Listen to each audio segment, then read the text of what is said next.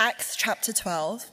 It was about this time that King Herod arrested some who belonged to the church, intending to persecute them.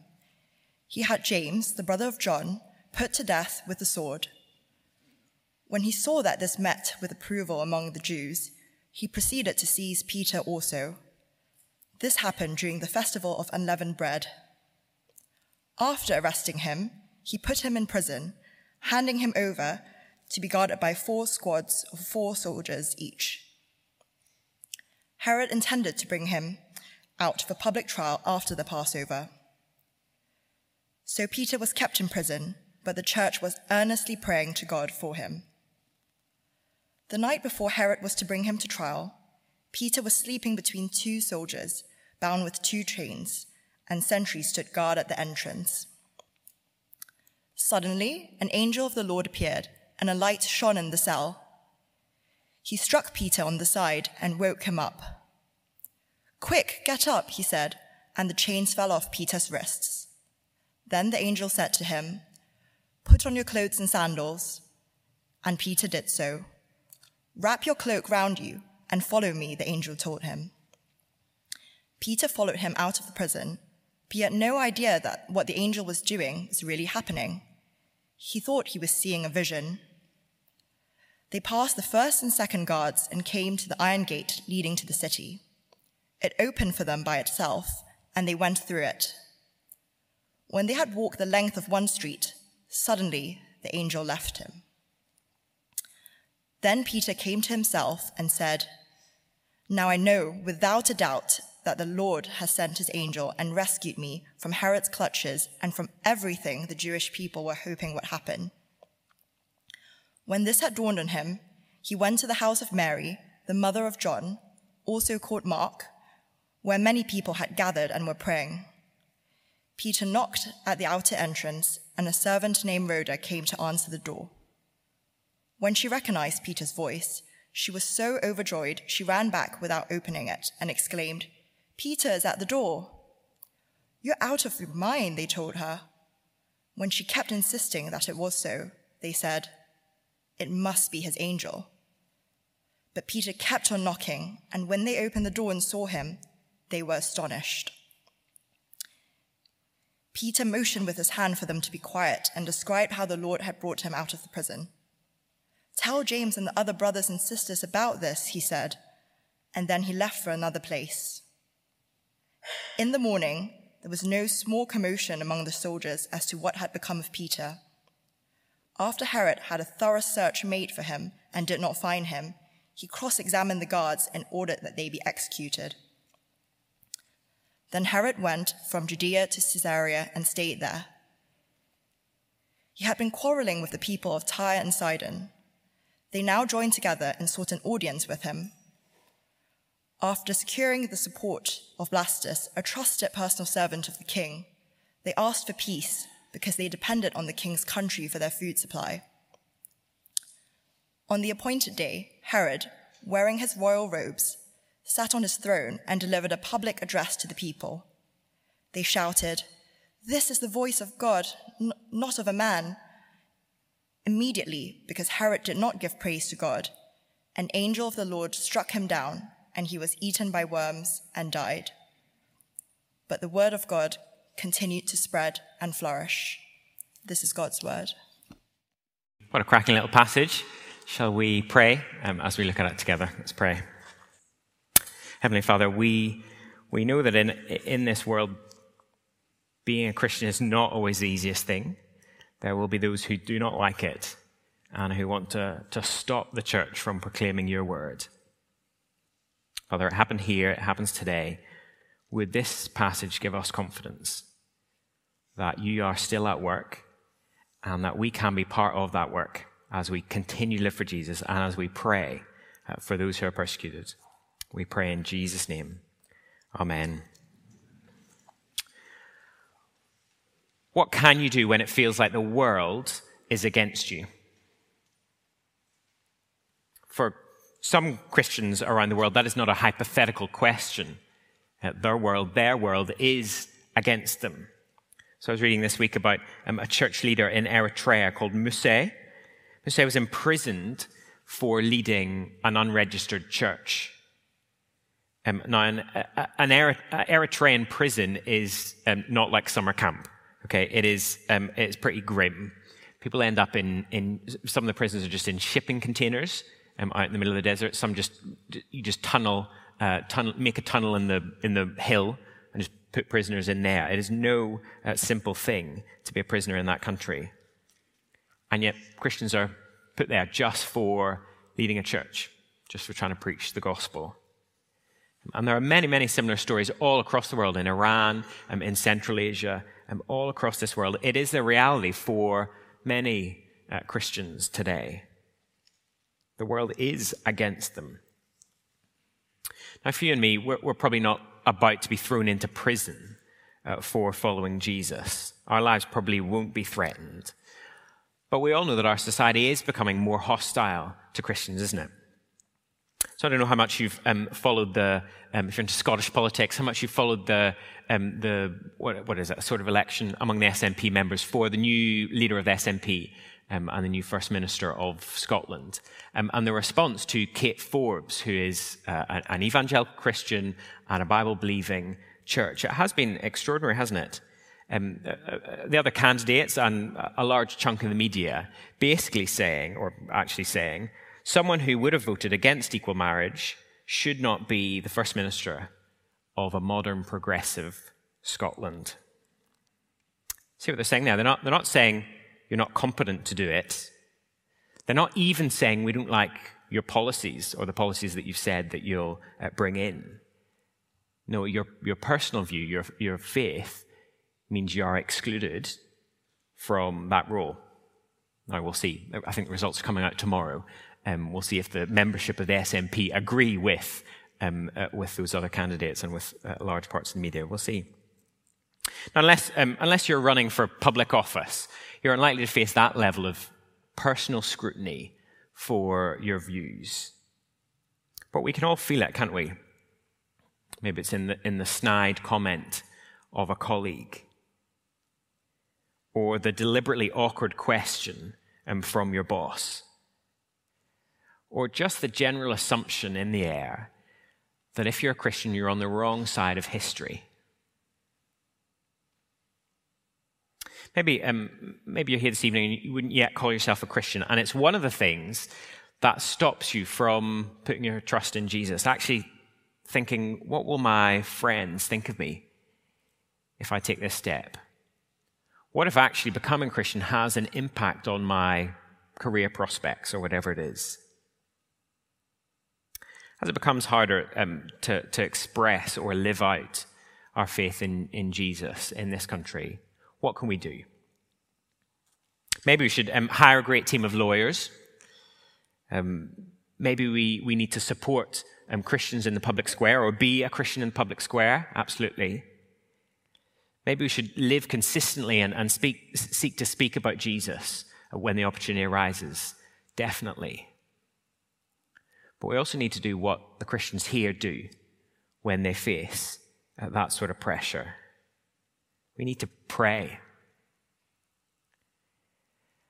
And we sort of know that's the right answer, isn't it? Christians ought to pray. But so often it feels weak. And that is why I think Acts 12 is, is given to us here to give us confidence. To give us confidence that in the face of any opposition, we can pray. We pray to the Lord of the universe, who has more power than all of the secular authorities combined. So when persecution comes, God's people pray. That's what we see in verses 1 to 5. We're, we're, we're back in Acts, aren't we? And we, we, the narrative shifted back to Peter. And Peter, who, who has a, a previous prison break back in Acts chapter 5, where the focus there was on Peter, keep preaching the gospel. Keep preaching the gospel, even when people tell you to stop. And ever since then, the gospel has been spreading from Jerusalem to the ends of the earth. Back in Acts 12, we're, we're, we're back in Jerusalem. And the state is now the, the, the, persecuting authority. Before it was, it was the religious establishment. Now it's the state. And the focus here is on the church's role which is to pray, and on the Lord's part to rescue and to grow his church. Let's dive in from verse 1. It was about this time that King Herod arrested some who belonged to the church, intending to persecute them.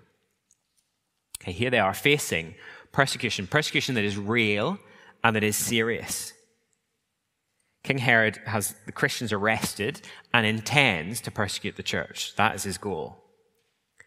Now, King Herod, eh, eh, he's got some family history when it comes to persecution.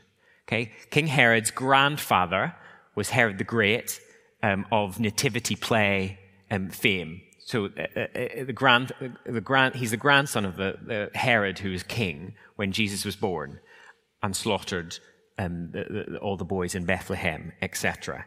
He's the nephew of Herod Antipas, who was the, the king when Jesus was put on trial. The persecution is serious and it is real. And verse 2 doesn't get much more hopeful, does it, for the situation? Verse 2 He had James, the brother of John, put to death with the sword. It's just one little verse in the story. It's easy to skim over it. But James is one of the, one of the big names in the early church. He was one of Jesus' three closest friends. You have Peter, James, and John, Jesus' closest disciples. And he's executed here he's taken out of the picture. Just a little aside. In, in Acts, anytime we read a story in Acts, we're always asking is this something that we should always expect to happen? Is this something that was just happening then, once, special occasion? Or is this something that we should expect to happen some of the time? This story of, of Peter's miraculous escape from prison comes after James, another big name in the church, is executed. So, whatever we do here, we, we cannot say that this is what we should expect every time. Every time uh, Christians are persecuted, we pray and God gets them out of trouble. But the church here is called to pray. Herod, is in a, Herod has put Peter in a pretty difficult situation. Verse 3 When Herod saw that this met with the approval among the Jews, that is, the death of James, he proceeded to seize Peter also. This happened during the festival of unleavened bread. After arresting him, he put him in prison, handing him over to be guarded by four squads of four soldiers each. Herod intended to bring him out for public trial after the Passover. Herod thinks, well, that was quite popular. I rounded up the Christians, I had one of their leaders executed, and everybody cheered. Everybody said, Great work, Herod. Keep it up. Popular opinion has always been a big steer for those in positions of leadership. And so Peter is locked up in prison, facing trial and probable execution. The whole might of, of the Roman system, the Roman justice, is against him. So, what are the Christians going to do? Should they hold a rally? Should they get their pitchforks and, and, and storm the prison? Well, we see what they do in verse 5. So, Peter was kept in prison, but the church was earnestly praying to God for him. The church prays. They pray earnestly, fervently to God for Peter. And I don't know if, as you read that, what you think. It's tempting to think, isn't it? Is, is that it? Is that all they got? We sort of know that, that praying is a good thing to do, a thing we ought to do. But I presume it's not just me who sometimes think, what on earth am I doing? Is this really all I got? Is this going to make any difference? But the church pray. Now, look, what, what we get here is not a theology of prayer. Um, it is not answering all our questions that, that we have on prayer. It's, it, it's, it's not all that the Bible says about prayer, but it is a story meant to encourage us to pray. Why does it encourage us to pray? Well, the four things we'll see, and they're on your service sheet if you find it helpful. God can answer our prayers, but the power is His. And God will defeat His enemies and his, world, his word will flourish. Firstly, then, God answers our prayers. Remember what the church is doing. They're earnestly praying in verse 5 to God for Peter. And here's what comes next, verse 6. The night before Herod was to bring him to trial, Peter was sleeping between two soldiers, bound with two chains, and sentries stood guard at the entrance.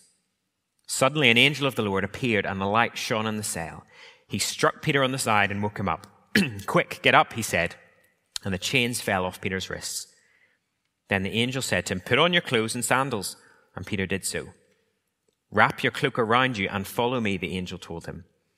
Peter followed him out of the prison, but he had no idea what the angel was doing, was really happening. He thought he was seeing a vision. They passed the first and second guards and came to the iron gate leading to the city. It opened for them by itself, and they went through it.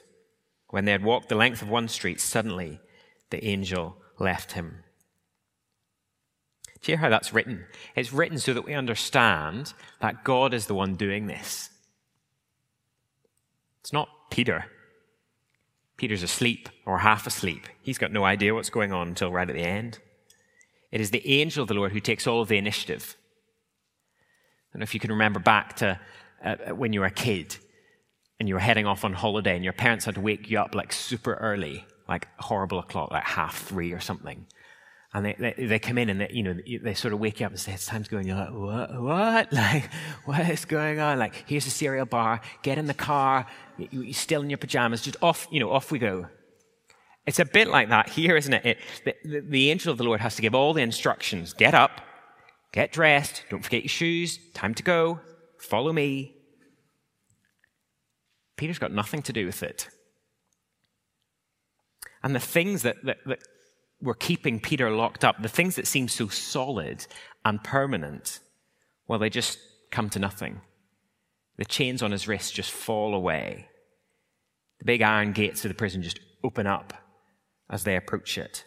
The four Roman soldiers are just asleep on the floor. None of those things are a match for the Lord. And in the end, verse 11, Peter sees that too. Verse 11 Peter, Then Peter came to himself and said, Now I know without a doubt that the Lord has sent his angel and rescued me from Herod's clutches and from everything the Jewish people were hoping would happen. God's enemies have their plans, the things that they are hoping for. But God is the one who is in control. And I think, if nothing else, this is meant to be an encouragement for us to pray when you pray and, and, it, and it feels weak and you're not even sure really what you're praying, you do know who you're praying to, don't you? You are praying to the Lord of the universe, the one who upholds every atom in every molecule in this whole creation. Even those things that, that seem so solid and permanent and immovable, God can change them in an instant even when we have no other resources that we can call on. We can call on the one who orders everything, everything for his glory and for the good of his people. That is who we pray to. God answers our prayers. But secondly, the power is his. The power is always his. Verse 12. When this had dawned on Peter, he went to the house of Mary, the mother of John, also called Mark, where many people had gathered and were praying. So there's the church, still there, still praying. Verse 13. Peter knocked at the outer entrance.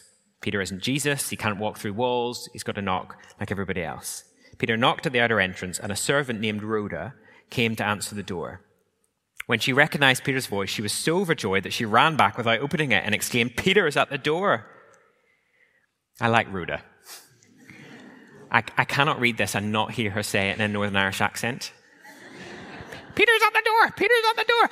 I just, that, that, that's just me. She was probably not from Northern Ireland. But you see the point? She only, she only gets one line, but, uh, but the point is a, a servant gets what has happened. She's probably been praying with the rest of the church. She gets it.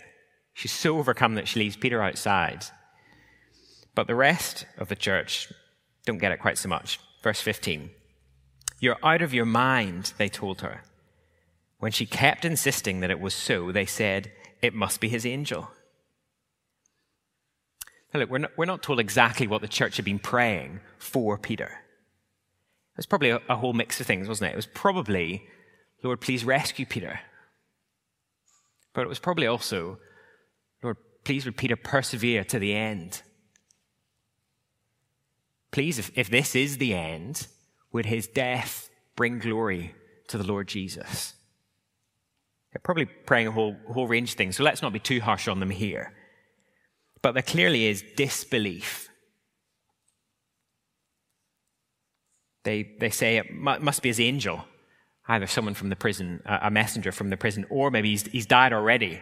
Here's his angel come. But see, their lack of faith, or otherwise, did not stop God from acting. He could still use their maybe half hearted, faithless prayers. While they're still trying to figure it all out, work out what's going on, Peter's still outside knocking away. Verse 16. But Peter kept on knocking, and when they opened the door and saw him, they were astonished. Peter motioned with his hands for them to be quiet. I mean, too right. They're astonished. They're probably all asking him 101 questions. Peter's like, guys, the Romans, shh. Peter motioned with his hand for them to be quiet and described how the Lord had brought him out of prison. Tell James, different James, and the other brothers and sisters about this, he said. And then he left for another place. Peter's instinct is, is to go to the church. He wanted the whole church to know what the Lord had done, that they might be encouraged. God has answered your prayers. I just think they would have needed that encouragement, wouldn't they? They had probably been praying the same things for James that God would rescue him, and he was executed. So it, it's not that they could presume on God to answer their prayers, to do what they asked, but that doesn't stop them praying. It encourages them to pray because the power is His. He can do it. It is astonishing, isn't it, that God would answer our prayers. Just think, he, he is the Lord Almighty. He can do anything, but He hears you and me when we pray, and He has the power to answer. Sometimes when God answers our prayers, we don't even believe it, or we don't even stop to notice it. Maybe we're, we're too busy trying to work out, you know, logically how it all happened. Or um, when we see God answer our prayers, we, we think it is all about us. Oh, I must, I must have had a lot of faith that day for the Lord to answer it. But it is God's power. He is in control. He can answer our prayers, but the power is always His. Been um, uh, we, a few weeks ago, um, we took a gang up to Wembley Park um, to walk around. We're going to do a church plant there later in the summer. Come and ask if you want to find out more details. Um, we, we, took a gang up just to walk around, look around the church building, um, see who's there, and pray. One of the things we were praying um, uh, with that little gang was for more people um, to join the team uh, from CCM. Um, it, was, it was just before church, and we came straight, straight to the evening service. And after the evening service, um, three people, totally independently of each other, and totally independently of you know, the people who had uh, been, uh, been praying up in Wembley Park, three, three new people came and said, I'd love to hear more. Um, I'm thinking, I wasn't thinking about uh, joining before, but circumstances have changed and different things happened. I am now thinking of coming. And my mind goes straight to, oh, who, who are you speaking to? Did you, you know, did, did someone tell you how great the church building is and how wonderful, you know, the transport links to Wembley Park? That, that's, they are great. Um, your mind just goes immediately there rather than thinking, well, we, we prayed and the Lord answered. Great works of God in, throughout history can almost always be traced back to the people of God praying. So, again, last mention of Wembley Park, for tonight at least. Um, uh, Billy Graham, uh, famous, famous evangelist, back in 1955, packed out Wembley Stadium. When I say packed out, it was 120,000 people that came to Wembley Stadium to hear Billy Graham preach. And we think, wow, that, I mean, that's, you know, I mean, Wembley Stadium only fits about 90,000 now, so we'll lower our estimates a bit for um, church planting in Wembley Park. But you, the reason, it, Billy Graham, famous for lots of things, he, was a, he prayed and he got other people to pray. He would only come somewhere to preach if the churches had committed to praying for months in advance that God would be at work, um, opening blind eyes. God does answer our prayers, sometimes in, in different ways to the ways that we wanted, but sometimes He does give us what we ask for. Not because we did it right, not because we're having a good day, but because He has the power to do it. The church prayed for Peter, and now here is Peter in front of them. Would God have rescued Peter if the church hadn't been praying? We don't know. Maybe. But if they hadn't prayed, they would have missed out on, on being part of what God was doing. What a huge encouragement to have been praying for Peter, and there he is. So, a few, a few applications for us. Um, one very simple one come to the prayer meeting. Come to the prayer meeting. It's next, Wednesday, not this Wednesday, next Wednesday. Come and join with your brothers and sisters and pray for the world. Pray for our church. Pray for our city. Come and be part of what God is doing as He answers our prayers. The power is His, but He wants us to pray. And let me challenge you as well to, to, to pray bigger prayers than you used to.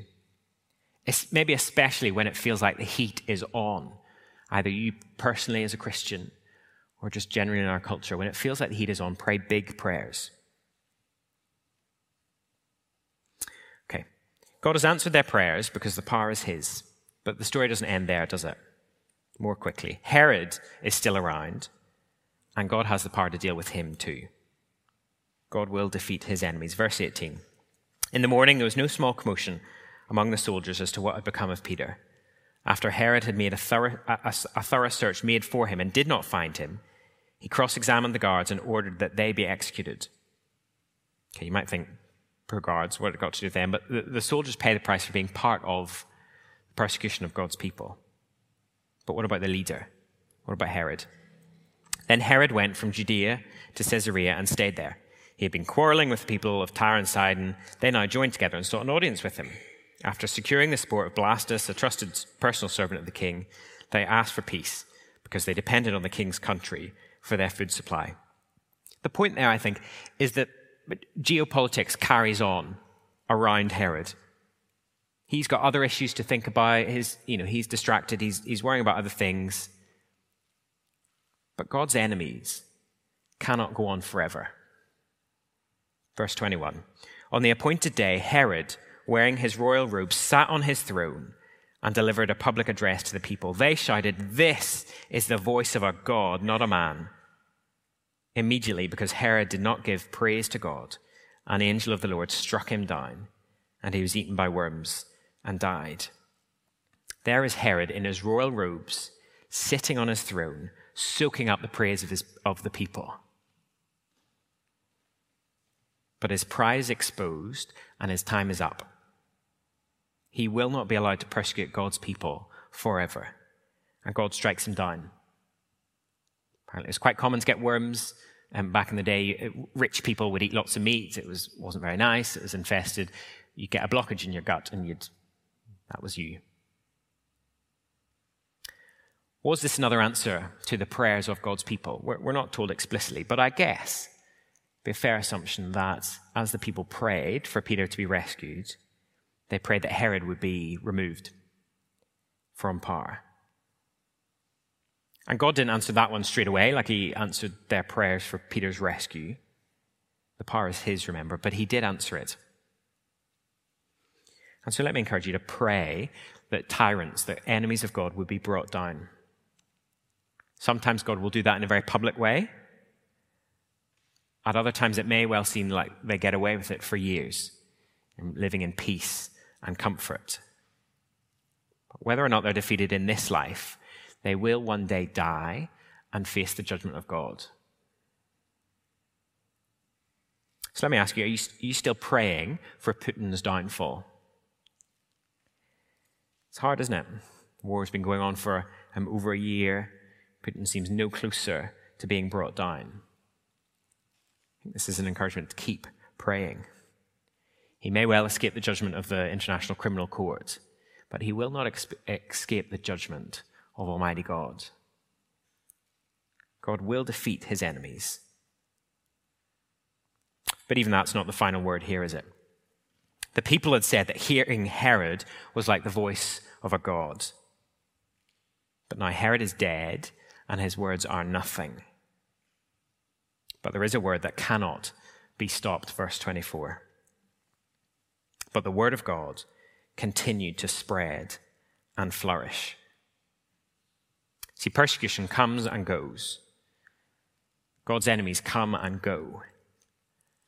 And God's word, through it all, spreads and flourishes.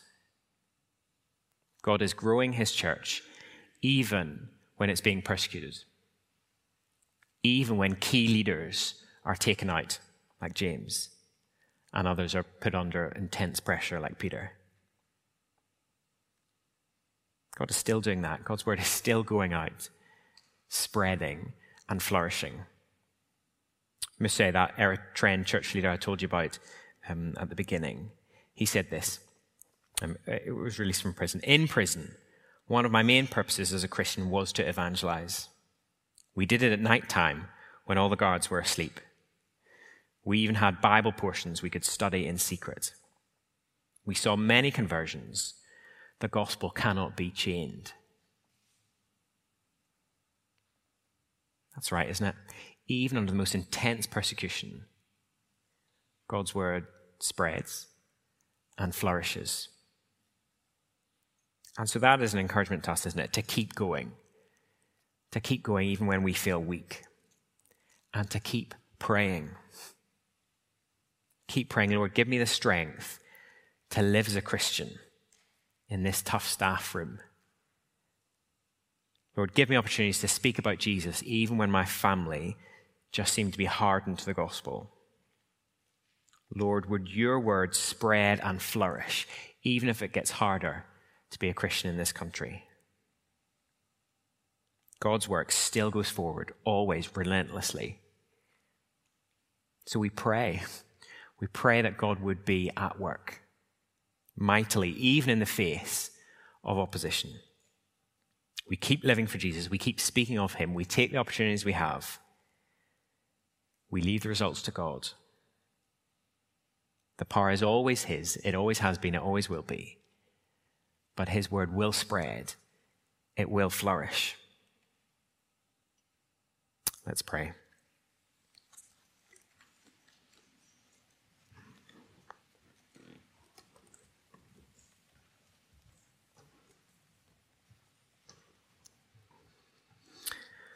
Father, we, we probably will not face this level of persecution or the level of persecution that believers all across the world do face every day.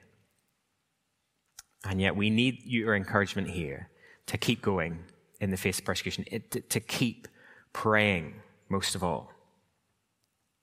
Father, thank you that, that you control everything, that you could bring Peter out of that prison despite all the forces of, of the Roman guards. Father, you can change this nation. You can change our, our, our office environments. You can change the cultures that we live in. You can change our families. Father, you can do it. Would we be bold enough? Would we trust you enough to pray? to entrust results to you, to know that whatever happens, whatever we face individually, your word will spread, it will flourish. Father, give us confidence that we might rejoice in it. We pray in Jesus' name. Amen.